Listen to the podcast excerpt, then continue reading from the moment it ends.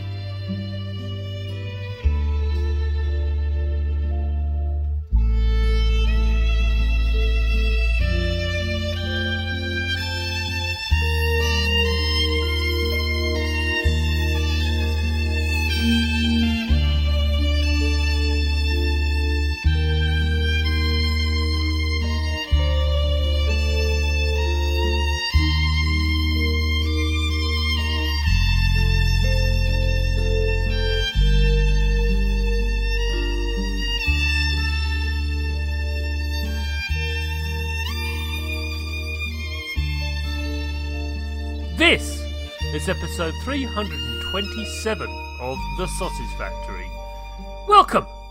In this episode, I chat to Nicola Piovesan of Chaosmonger Studio about their beautifully crafted and nuanced point and click adventure game, Encodya, which is published by Assemble Entertainment. I really, really like point and click adventures. I've liked them for many decades now. They've evolved over time, of course, as any medium and submedium does. And Encodya does something very different. It has you controlling two characters at the same time, which can be a little bit confusing to some, but it does shift between the two and they interact with each other. And I just found the whole story and the whole assemblage of the game itself to be quite something, which is why I asked Nicola to come on and chat about its creation and development, of course. And this is what we're here to listen to. Me, from the past, talking to Nicola about the creation of Encodya. So without further ado, shall we do that? Chris, if you'd be so kind. Nicola, Hello. who are you and what do you do?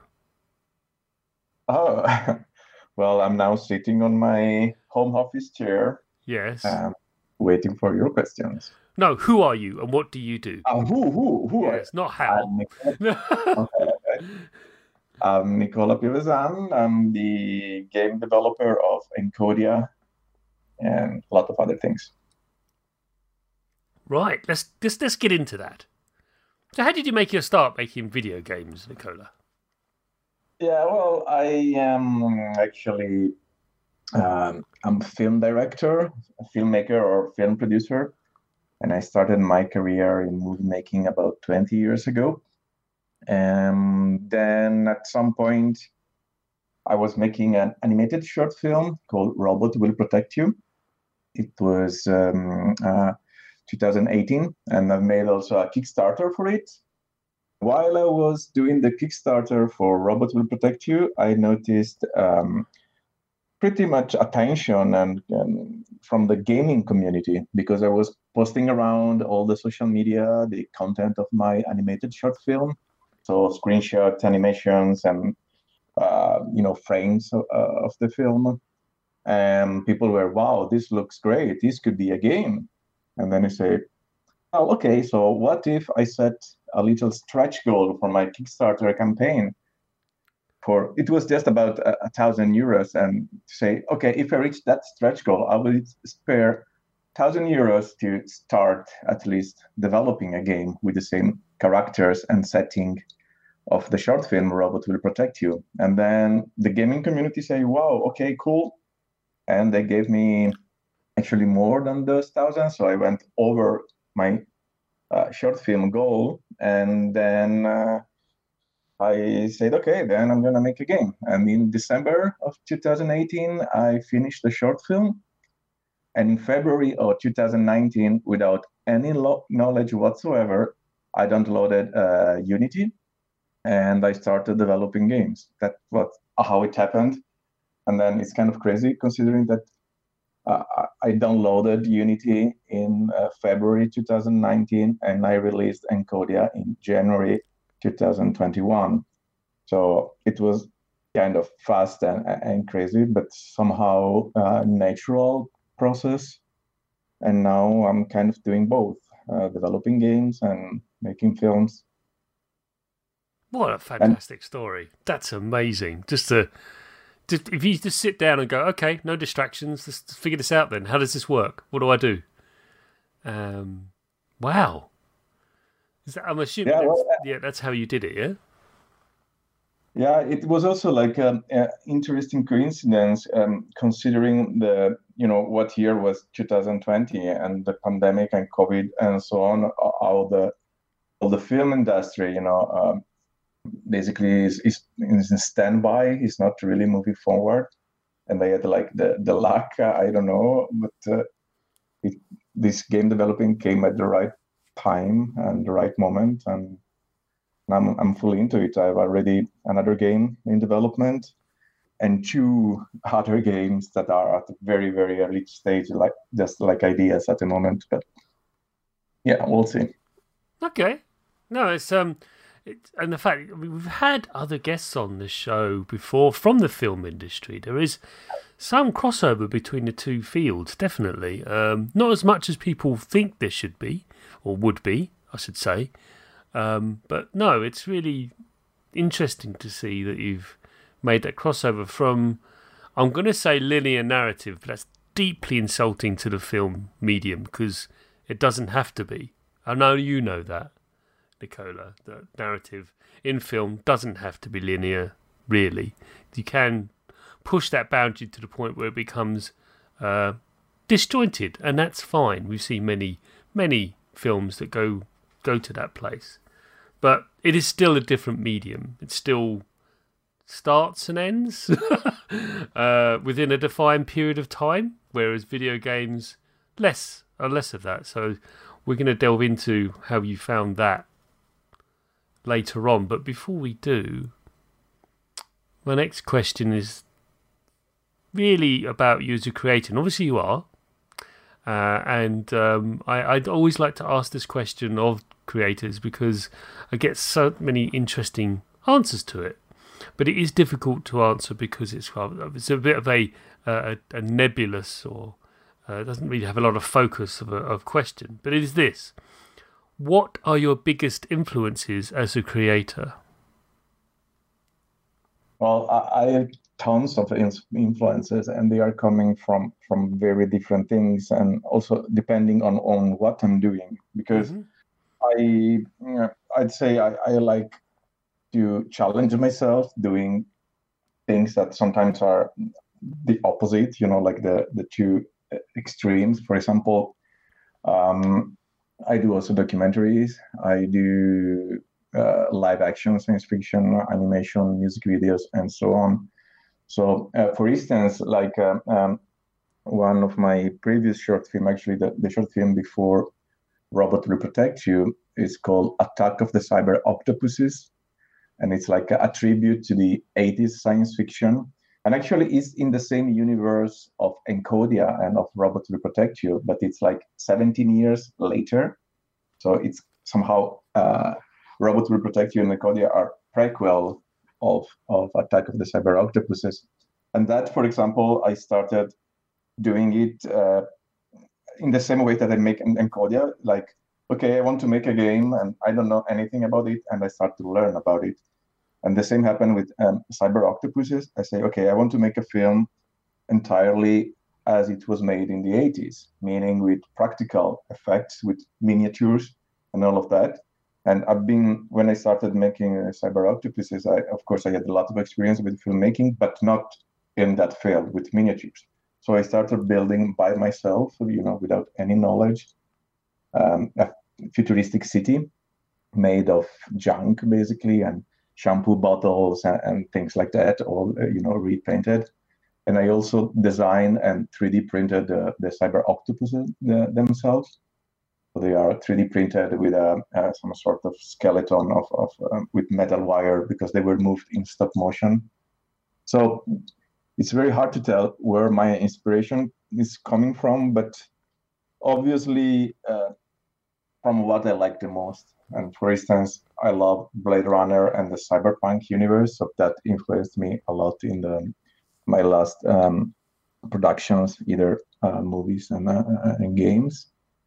And I also love uh, British humor, for instance. So Monty Python or uh, Douglas Adams, uh, and I also try to to blend, you know, all those very different influences, as well as a game like Monkey Island or uh, Studio Ghibli from Japan, you know, the anime from from Miyazaki. So a mixture of all of these, especially for for Encodya, uh, was a mixture of all of this.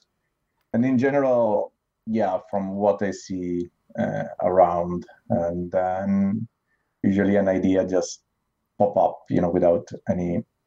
It's just okay. One morning I wake up, I want to make a movie like this. I want to make a game like that and I usually am very spontaneous in that sense. Like uh, uh, when the idea came, it's just it's there. Uh, then of course I work on it, and um, if I don't like it, I just uh, put it aside. But it's not like uh, uh, that I change the idea itself. It's just yeah, let's do it and and the other thing is that I'm a very perseverant when I start a project. I don't like to to let it be for for a long time. That's why also I try to to finish it quickly and to move on and do the next. So if I have a script, if I have a especially if it's a low budget thing, I try to you know to finish it to achieve it you know within a year or something and then move on. That's really good. Just yeah, don't keep starting stuff. Just get it, you know, start it and then bring it bring it home. Finish them, finish them. That that's because starting is easy. Then yeah, yeah, yeah, yeah. Very, very true. Starting a project is very easy. It's the finishing that's the problem, and knowing when yeah. to finish and knowing when something is good enough, which is a phrase I know creative people understand, but many people don't. It implies that you're only doing it half baked. You're not putting put enough effort in. No, no, it's not what it means. You can't chase perfection because if you do, it drives you mad. There's no such thing. It's really understanding what is good enough, as in, does it do what you want it to do? Does it deliver the message or whatever you're trying to deliver? Does it do that? If the answer is yes, then you're probably more or less there. But, yeah, I agree. Yeah. So I, I can I can understand that, and uh, the influences stuff. Yeah, I definitely see the British humour. Speaking as someone who's kind of steeped in it from when I was, you know, born, basically, um, just constantly surrounded by it. It's something that uh, oddly we take for granted, but we really shouldn't because it is quite unique and different. I know that. I know that. Um, a lot of um, it seems to be anchored around two things: either the absurd, we love absurd things, and then laughing at them, and self-depreciation. We do like to laugh, laugh at ourselves. Don't know why. It's just a thing we like to do. Um, and you've definitely picked that up on in in in, in Codia. So um, next question then. All right. Yeah, next question. What video game developer do you most admire in the industry and why? You mean right now or in general? It doesn't matter. Just generally, whoever you thought, yeah, those people, those making the things that they do, carry on doing that. Who's anyone oh. immediately springs to mind? Well, as I say, that like when I was a teenager, uh, I used to play a, a lot of um, uh, adventure games, and I mentioned Monkey Island. So you know, Ron Gilbert, and and and that is you know in my heart because I, I, I used to play a lot back then. Now I don't play anymore so much, especially because uh, I don't have time. So when I do. Um, when I do, I, I'm really into some games. So I, I take, you know, a few hours every day to, to, to truly play a game and finish it. But that happens maybe twice a year. So I play like two games a year only. Uh, but I used to, to play more uh, when I was teenager, especially in the LucasArts yeah, um, point and click games. They were some of my favorites. And so if I have to say to mention someone, then uh, yeah, probably Ron Gilbert. And um, of latest game, well, I, I, loved um, Hollow Knight, for example. Oh yeah. So what, what, I, a, what a triumph of a game that is! It's amazing. But, yeah. Uh, lovely. Yeah. And that's one was the last one that really, you know, sucked me in. Um, and I played for I don't know, thirty hours or something nice. of gameplay, of gameplay. Yeah. And um, yeah, this yeah, this is more or less I would say. Then of course that there are other games that um, in the the last year I appreciated. Uh, um, but yeah, if I have to, to mention the few, those are the names. No, that's fine. Is and is it um sort of a, kind of a last question for for the first half. And I, again, the, the LucasArts films, I, I, I, LucasArts games, and I remember them as Lucas Films and stuff. I remember that they did release those back in the day. But um, they, I think I always liked the Dig. That was a weird one, but I did like that game. Um, Full Throttle, that's another one. These ones aren't. I mean, they were re-released recently. Grim Fandango got a bit tired of the weird puzzle at the beginning, in the middle, sorry, middle, I think it was, when he had to drive around in a car in a forest. But um, they were still all very, very good games. I don't think of any, I can't think of a bad one, actually. Um, but um, what are you playing right now, Nicola? Uh, right now, I'm not playing anything. That's okay. Anything I, planning to look at? Anything pique your interest? Well, uh, at the moment, uh, well, I'm waiting the, the second chapter of, of Hollow Knight. Yeah. And uh, I I released Encodya like three weeks ago, so I had zero time at Indeed. all. And now, yeah. And now, as I said, I, I'm already developing another game, so um, I don't I don't have time. I'm I'm not playing. Unfortunately, I'm not playing anything right now. I have um, yeah, a friend who is also one of the collaborators of Encodya, which is releasing a game in a few months, and I'm somehow testing uh, his game. It's like a um, right EOV puzzle. But no, unfortunately, yeah, I'm not. I don't have. Uh, I don't have games. I have some mm, games that I use. Uh, like uh, references for um, uh, what I'm playing, what I'm developing now, like the, my other game, Clunky Hero. So, which is a Metroidvania in the style of um, um, Hollow Knight, but absurd totally grotesque and crazy. So um, I, have played few games in the style to you know to know what others are looking in the same genre. But for fun, yeah, unfortunately, unfortunately, uh, I'm not playing anything lately. No, that's fine. No, we, we get that on the show. Just no time, no time. Least of all, your good self with uh, so many, so yeah. many fingers and so many pies. That's fine. Uh, I'm not gonna.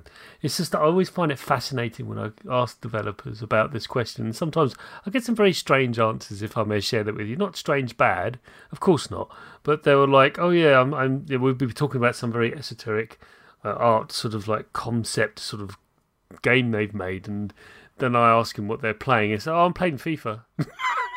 and there's of course there's nothing wrong with that, Nicola. Of course there isn't. No, no, it's but, great. I mean, know, it's like yeah, okay, yeah, knock yourself out. That's great, you know. But uh, no, it's just, and uh, I I'm with you on the new on the next Hollow Knight, which I, I think it's a little bit overdue, but we're not going to rush them because you wouldn't never do that, knowing how hard it is to make games. But uh, yeah, yeah, it's that, that Hollow Knight's an older game than people realise. I think it's about three years old now. Um, but uh, yeah. yeah. I played it like last year actually for the first time. So, um, but yeah, it really impressed me in, in every aspect. Um, you know, the, the atmosphere, the the fun of playing it, the, the music, the the art. It, it was really like a truly inspiration for uh, for game developing in general. Of course, now uh, it's yeah. hard to you know you, you need you want to do something like that, but you cannot copy. So you, but it, it, it yeah, it's, it's it was great. Also because I I haven't played platformer in like ages. Like you know, yeah. Uh, before that, I can't even remember the platformer. Maybe there was something from my Amiga back in the nineties.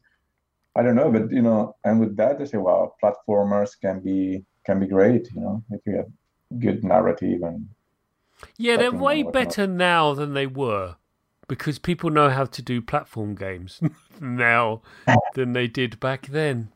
Trust me, I know. Uh, although I, you can't say that about the Mario games; they've always been very good, in my opinion. But uh, yeah, uh, I mean, I could, could, never get on with Sonic. It's just like I don't get it. Anyway, uh, it's like I don't get this. Sorry, it's just not the fun. I, I love Super Frog from the Amiga. I don't know if you ever played it. Sorry, Super Frog. Oh yeah, it's great. Yeah. Yeah, and it had some similarities with Sonic, you know, in the way that it fast and collect coins and stuff. But mm. it, Super Frog was great. I mean, Sonic, I never really yeah. understood it. But... Yeah. Just couldn't really. Anyway, I'm sure lots of people stop listening now, but let's move on to the second half of the show where we delve deep into Encodya.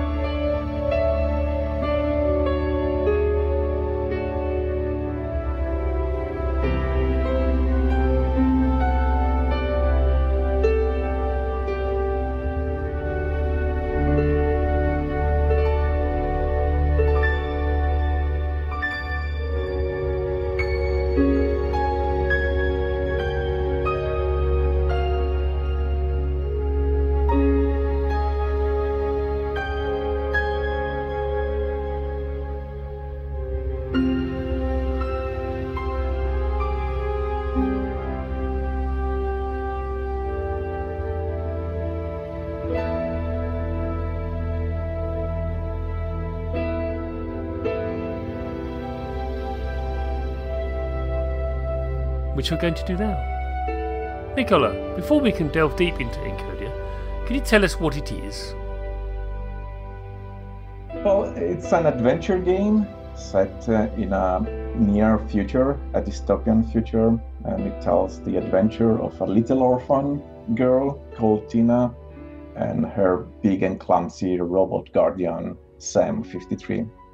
And they are on a journey that might change the the world where they live. It's like a very short synopsis. That's fantastic. Um, some games are easier to encapsulate than others, as you well know. In fact, the same could be said from any medium. I was about to say because I'm sure you have same questions about film, the films you've made and stuff, and like you might sit there going, "Yeah, I can't even start," because that's fine that's okay to, to, try and try and summarize it. But yes, you're right. It is about a journey of Tina and Sam and their discovery of they think they know their place in reality when in fact they really don't. And that's it's wonderful that the player gets to go on that journey with them. So thanks for doing that.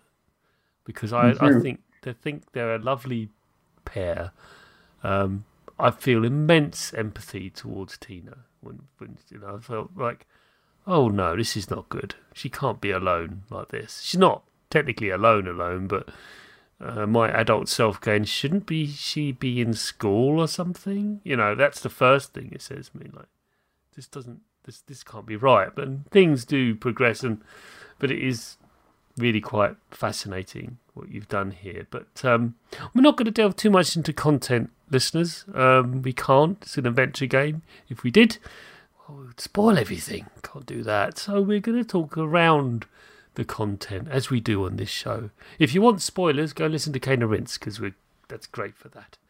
However, we're not here for spoilers. We're here for game design. So, Nicola, the development of puzzles within the confines of an adventure game are, in my opinion, the cornerstone of their design. Maybe not cornerstone. It's a it's a core part, but it's not the only part, of course. Least of all with Encodya. How have you gone about designing the puzzles in Encodya? What have you done? What did you do? How did you set about doing that?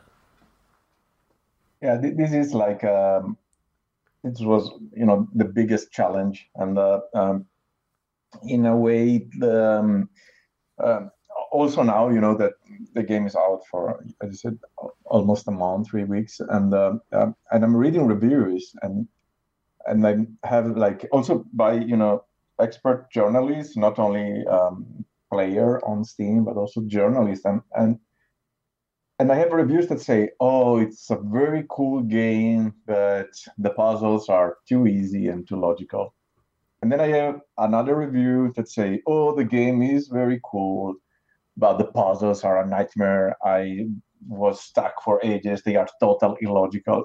So I have, you know, lot of people saying that the puzzle are too easy and logical, and a lot of people say that the puzzle are totally illogical and hard and I have no idea why. You know, like I guess that the the, the adventure games are uh, you always risk somebody uh, getting stuck.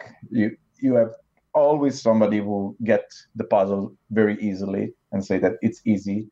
So this is like a, when I when I started designing the puzzles, I I, I wanted to uh, first of all to uh, make a game that was not only for the point and click niche, but you know for trying to to to have a, a, wide audience, you know, so also for kids because the, the I think the um, some of the thematics and the protagonist is uh, nine years old. So I wanted a game that could be playable, uh, you know, from kids to adults, and also from people who are into point and click and people who never played a point and click. But these, at the same time, you know, when you try to uh, to make everybody happy, you risk to make nobody happy. So uh, it, it, was a, a, big challenge. In, but what I wanted to do for sure was to, uh, I like to think of the word uh, plausible. So uh, when I design a puzzle, I always thought, okay, I don't want it to be too immediate, like using a scissor to cut a piece of paper. But at the same time, I didn't want it to be totally absurd, like, uh, I don't know, use a squirrel to open a door or whatever. So I, I wanted the, the, puzzles to be, um, you know, hard but somehow logical and, and plausible. And in Encodya, uh, also the puzzle were um, uh, most of them, at least, they were fought after the narrative.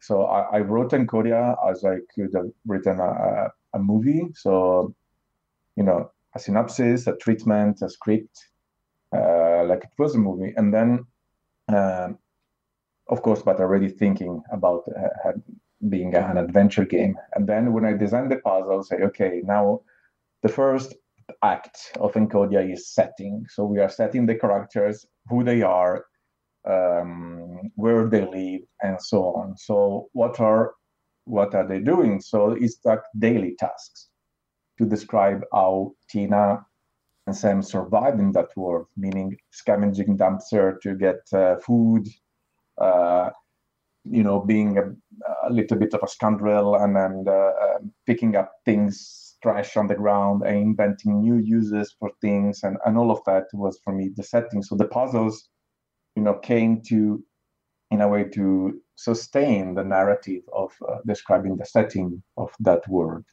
And very often, uh, uh, the puzzles are uh, after the, the, the, narrative and to um, um, fill the story in a way and, and, make challenges in the story. But when I was designing the, the exact, uh, you know, simple puzzle, of course, I thought of all the games I played in the past and tried to find this good balance between not being too easy and logical and not being totally nonsense or, or absurd and always trying to, to find a, a good average uh, in this sense with this uh, plausible it is plausible to use that item to unlock that thing and yeah but then no, nobody was happy about it because i had these very opposite reviews and yeah i have no idea No, it's okay it's not easy. In fact, they, like I said, they can make or break a game. But if I may pass my feedback to you, it's not. No, it's more than fine. I think they are. They have a logical strand to them. There's a thread to them, and that makes sense. Um, the last thing you want to do is have. But that's what killed the genre back in the uh, the, the mid '90s when a game came out that was had a puzzler it. It was so obscure, so weird. They went, yeah, okay, you're done for now. We're not. This, this is it. We're done. It's Gabriel Knight three. It involves cat hair. It was stupid, and people were rightly critical of it, and it uh, did, did, no good to the genre at all. Ten, you know, ten years ago or so, it managed to come back with uh, Witcher Die and stuff. So that's great, but um, it was it, it was it was in moribund. It was in a comatose state almost for a long time because of that one one game. Well, it's not true, but it, it didn't help matters. But no, I think you've done a good job for what it's worth. Okay, thank you. I want to ask you about the two characters now. There are two characters that the player can control at any one time. This is very, very unusual in point and click adventures. Normally, you only have one character, and that's that. Not in this game. You have two, two very different people. One's a very large, six foot plus tall, gangling, lumbering robot, and the other is a three foot tall nine year old girl.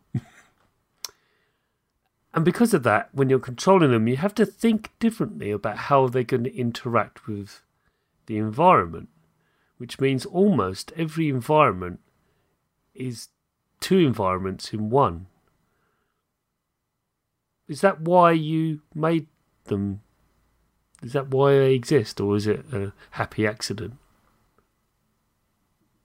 But this, um, you know, now that, that the game is released, having two players created more issues that, that I thought because when you when you have uh, two players that you can use uh, for the same things more or less, meaning that you have to write and think everything uh, twice. So, for example, there is a trash bin. Then, when you look at trash bin, the girl, the little girl, says something. The robot says something completely different from the point of view of a robot.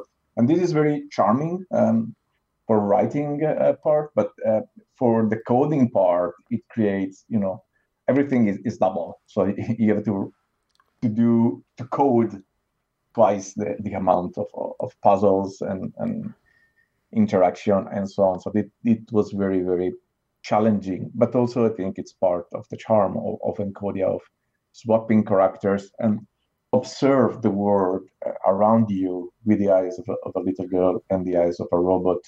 And also this, of course, um, came uh, from the short film. As I said, uh, Encodya is, uh, I wouldn't say it's based on because the short film and the game, they have two totally different stories.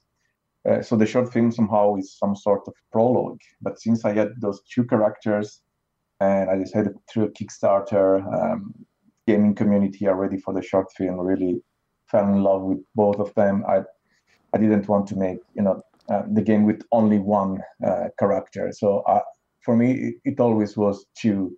One of the ideas was to not make them uh, swappable. So basically, you were using only Tina, and Sam was always with you, maybe talking with you or something, but not actually.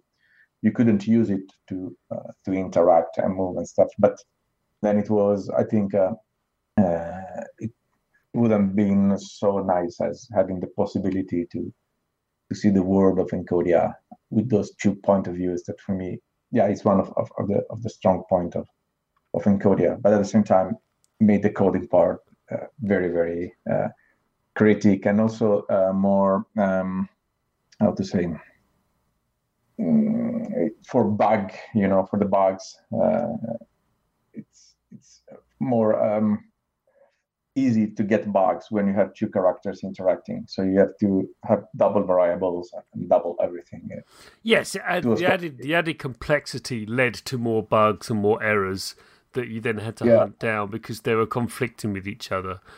Uh, I can definitely understand that, but I do appreciate the effort because I think it's a wonderful idea because it allows you, like I said, to see the world through two pairs of eyes and not just one.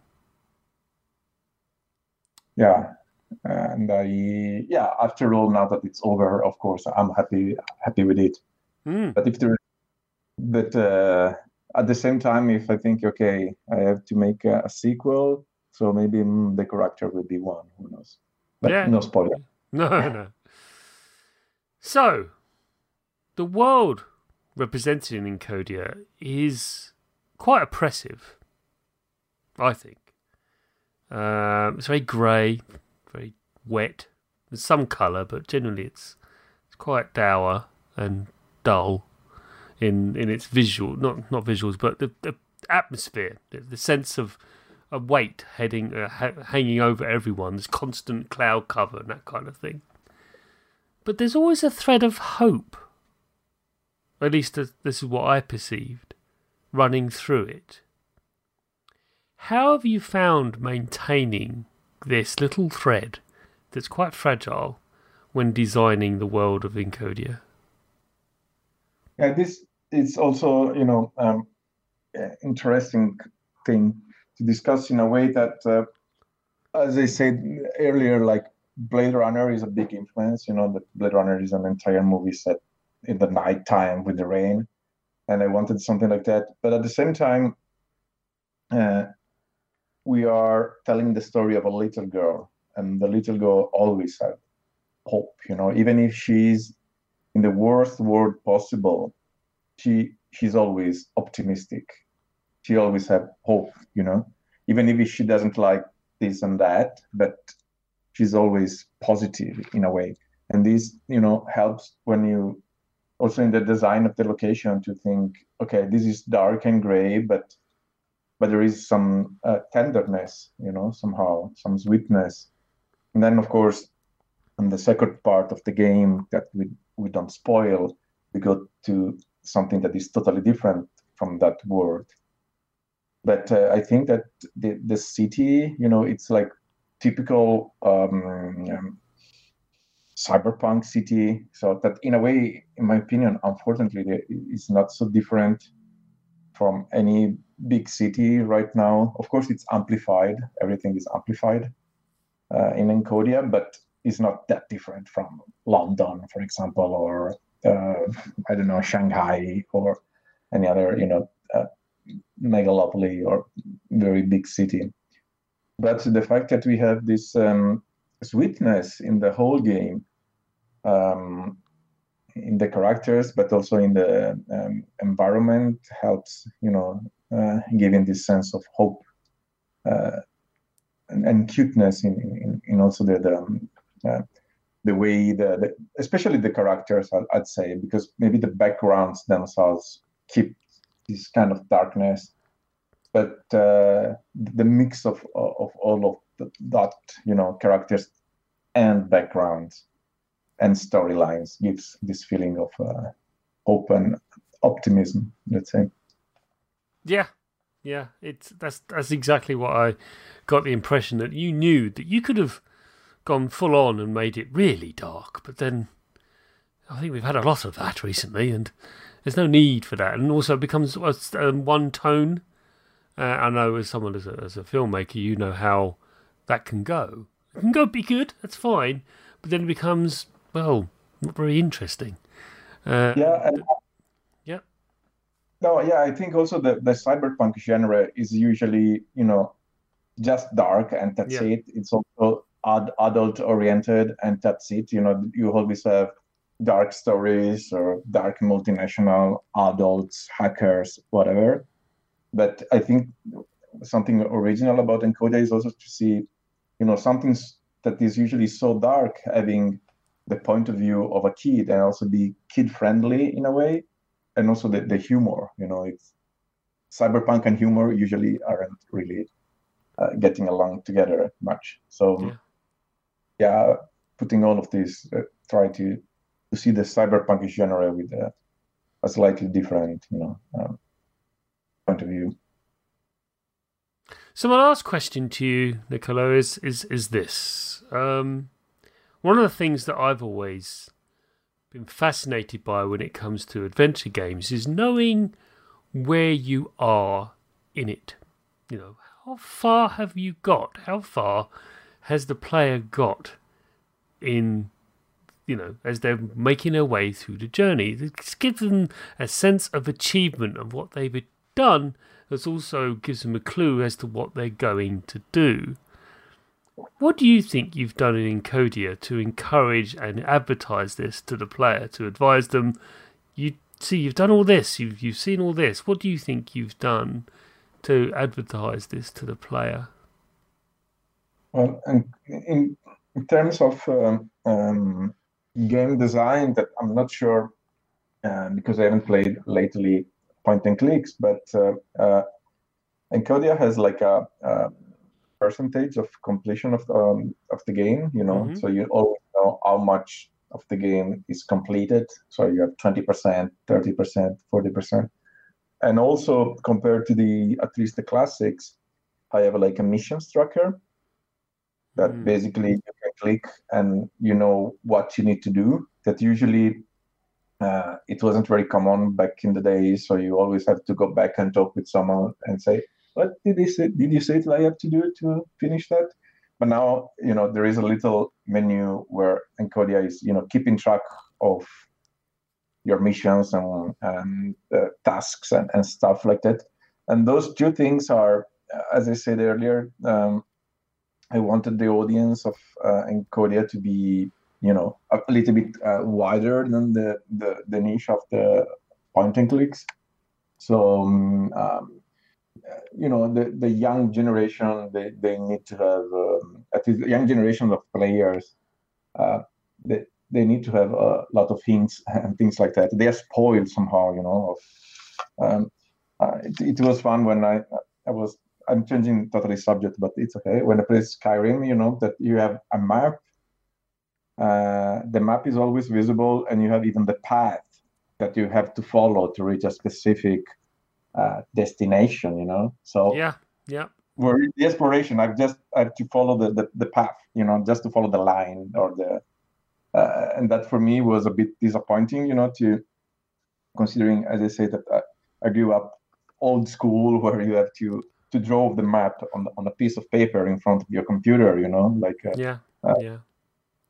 but nowadays the players are used to you know these kind of things so i, I implemented uh, this mission tracker that um, in a way uh, at least for my experience is not very common on, on point and click games and then uh, of course there are the dialogues and you can uh, Tina can talk with Sam uh, and also ask him what to do. There is this hint system if you play in easy mode, uh, where Tina can ask Sam uh, what to do next if she, she's stuck with something and the player is stuck and doesn't know what to do.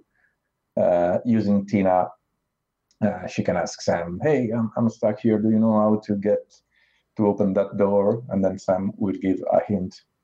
Um, so yeah, in the narrative and the you know the flow with the story is uh, often uh, with uh, reminded with, with those tricks, and of course then through dialogues and the cutscenes to keep together the story. Especially the, the cutscenes are triggered when you achieve something.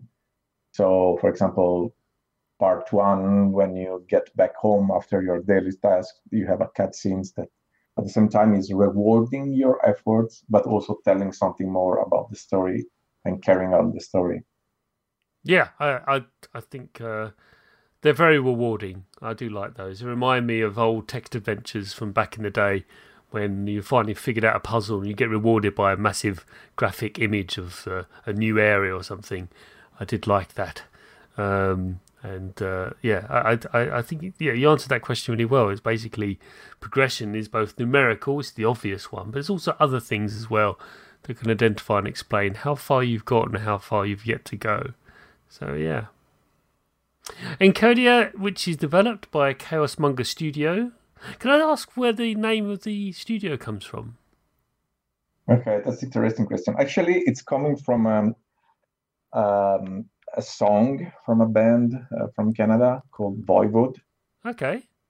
It's like um, uh, I would I don't know how to describe them because they changed genre very much. They uh, started with some sort of thrash metal. Right. They went into psychedelic, but many describe them like the the band Syd Barrett um, would have made if he was playing metal, basically, to to, right. to describe the kind of craziness and progressive way. But anyway, and and there were a song called Chaos Mongers in plural, and they liked this singular version. And I don't know, I always liked it. Yeah. Um, and chaos, you know, it's no, I, I, I always love to ask the question about where studios get their names from, and uh, yeah, some of them it's just uh, the name of them themselves, which is lovely. But uh, no, that's a really good answer. I'll have to check them out because I'm not familiar with their work. Um, and uh, oh, yeah, so yes, so Encodya's are developed by Chaosmonger Studio, published by Assemble Entertainment, and is out now on Steam. I understand it works on Windows, PC, Mac OS, and Linux. Is that right? Yeah, it's also on uh, GOG or Oh, yeah. Mhm. Then there's also for, also for Linux. So we have um, Windows, Linux, and Mac, Yeah. yeah, and yeah. uh, uh, porting to consoles also soon. I hope Oh, spring summer. exciting! We will. Exciting stuff. Um, I, I do have all of the things because the, the job requires it.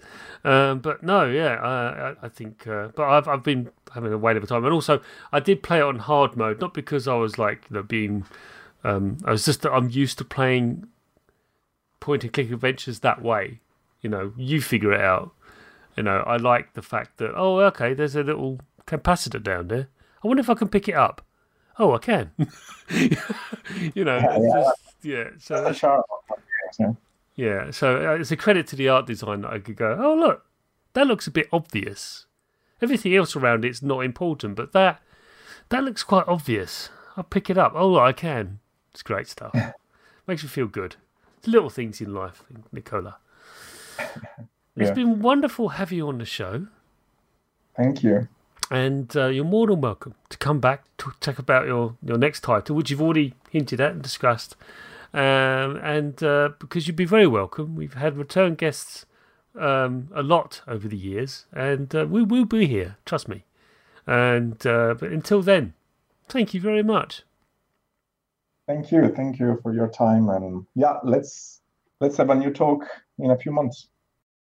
You have been listening to the Sausage Factory podcast, part of the Cane and Rinse Collective.